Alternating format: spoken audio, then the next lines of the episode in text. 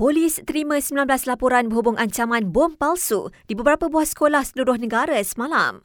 Menurut Ketua Polis Negara, ancaman itu dihantar melalui dua akaun email yang baru dicipta dan tidak pernah digunakan di mana-mana servis internet.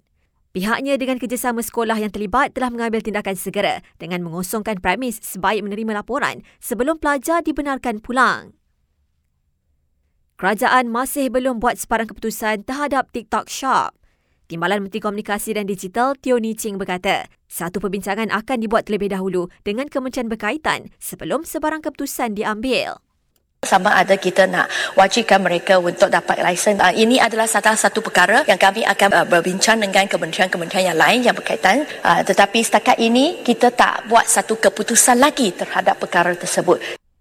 Beliau berkata demikian susulan keputusan kerajaan Indonesia yang mengharamkan transaksi e-dagang di platform TikTok berkuat kuasa 4 Oktober lalu.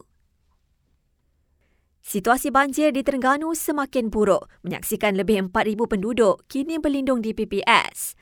Jumlah mangsa banjir di Kelantan juga meningkat kepada lebih 300 orang.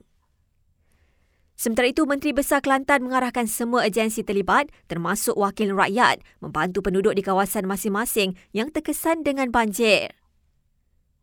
Skim pemberian air percuma kepada rakyat Selangor akan diteruskan.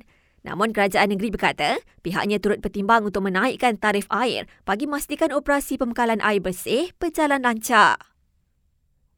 Dan operasi stesen LRT Bukit Jalil hari ini dilanjutkan sehingga jam 1 pagi susulan konsert kumpulan Coldplay di Stadium Nasional Bukit Jalil malam ini.